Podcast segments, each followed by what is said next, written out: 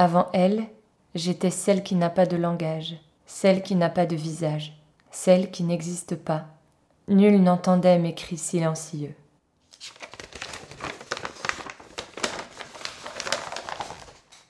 Télégramme, daté du 28 avril 1966.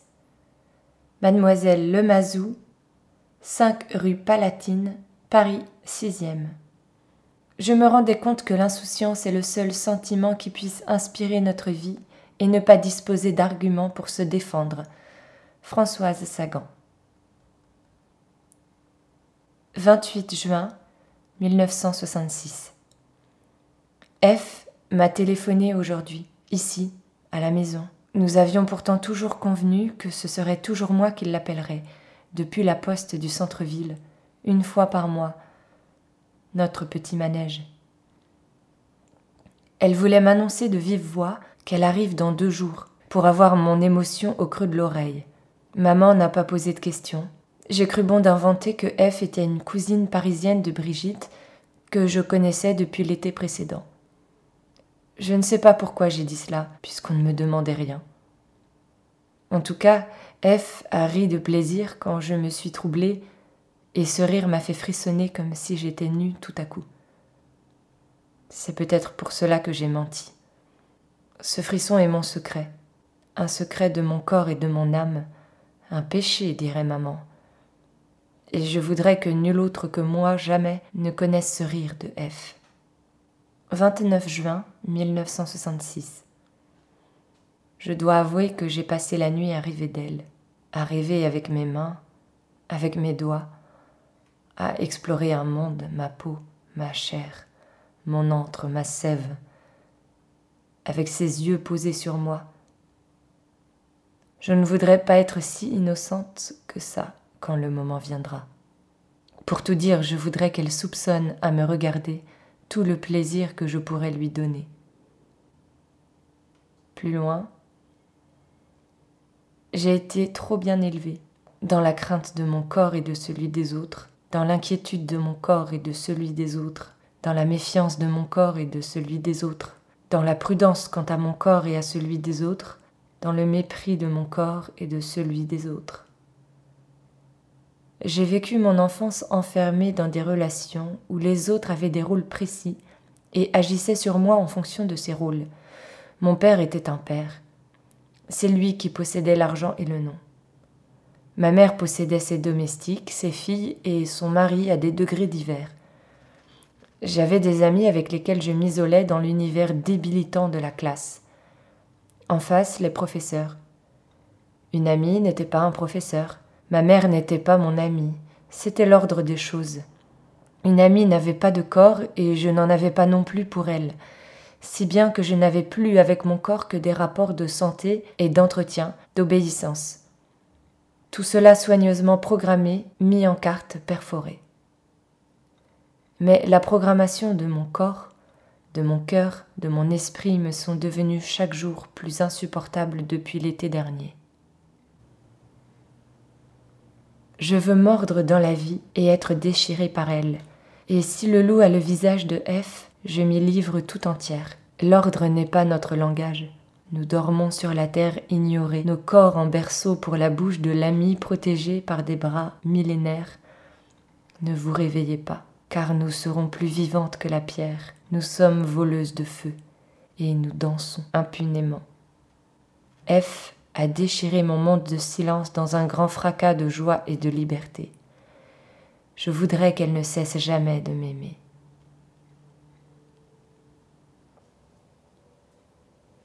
30 juin. Elle était au rendez-vous donné sous notre arbre fétiche. Elle était en avance. Et je l'ai vue. Elle portait un pantalon à pont en lin bleu marine à boutons dorés elle portait un corsage bleu pâle qui laissait deviner sa petite poitrine tendue. Elle portait un petit blouson en cuir noir ajusté. Elle faisait les cent pas en tournant sur elle-même pour m'attendre. Puis, sous ses courtes boucles brunes, son visage poupin et son sourire de gourmande, ses deux yeux noirs plantés dans les miens, il y eut un élan, comme un choc très doux, Nous étions sans résistance. Nous avions mille mains et mille bouches. Dans la moiteur de nos soupirs et la tiédeur de nos corps, il y avait comme une rage dans nos caresses, une urgence. 3 juillet 1966 J'étais en retard ce matin pour aller à la messe. Maman m'attendait dans le vestibule. Elle m'a dévisagée comme si j'étais une étrangère. Son regard m'a fait peur. Plus loin, elle éblouit comme l'aurore et console comme la nuit. Charles Baudelaire. 8 juillet. Si nous mangeons, c'est pour manger. Si nous marchons, c'est pour marcher. Chaque chose a sa place, à chaque personne son rôle dans notre vie. Mais avec elle, lorsque nous faisons l'amour, ce n'est pas seulement pour apaiser le désir, pour la jouissance mutuelle et multiple, éruptive, mais aussi pour ce qui l'entoure, pour la parole vive de l'autre qui nous atteint enfin et son silence qui ne nous fait plus peur, pour les corps entiers et proches, pour chaque parcelle de notre peau et de la sienne.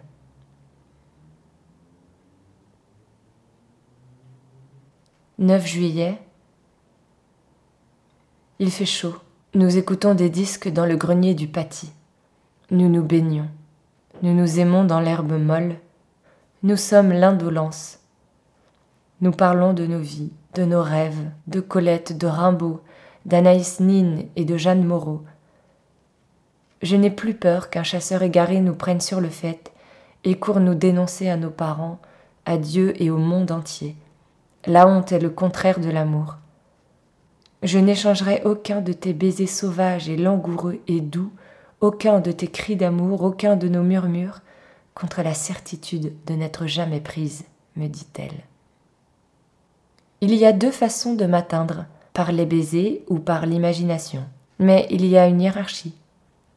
Les baisers ne suffisent pas. Anaïs Nin. 10 juillet.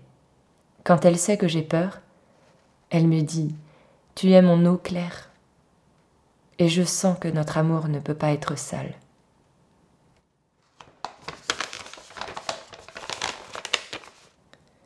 Parce que tes yeux d'opaline, parce que ce poème des fleurs du mal me fera toujours penser à toi.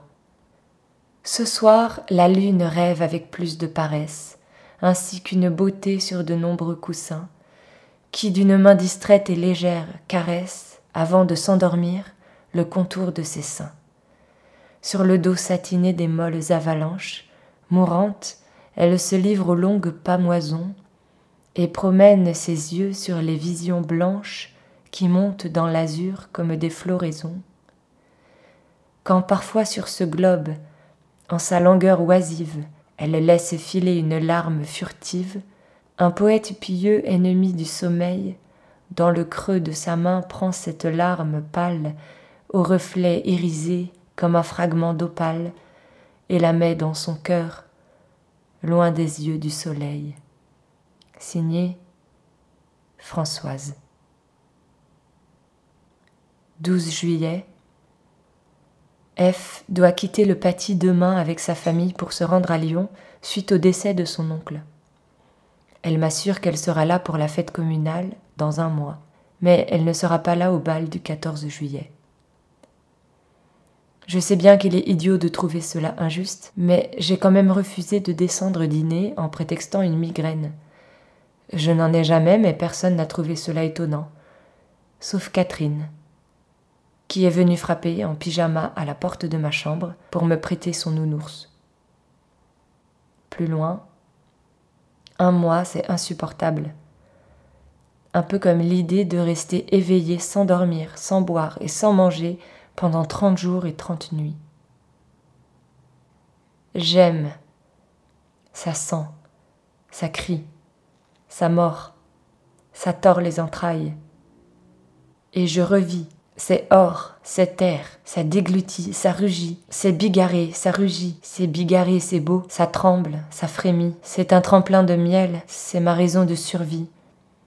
Je déteste tous ces oncles qui meurent et tous ces protocoles familiaux et mortuaires qui nous arrachent au bonheur.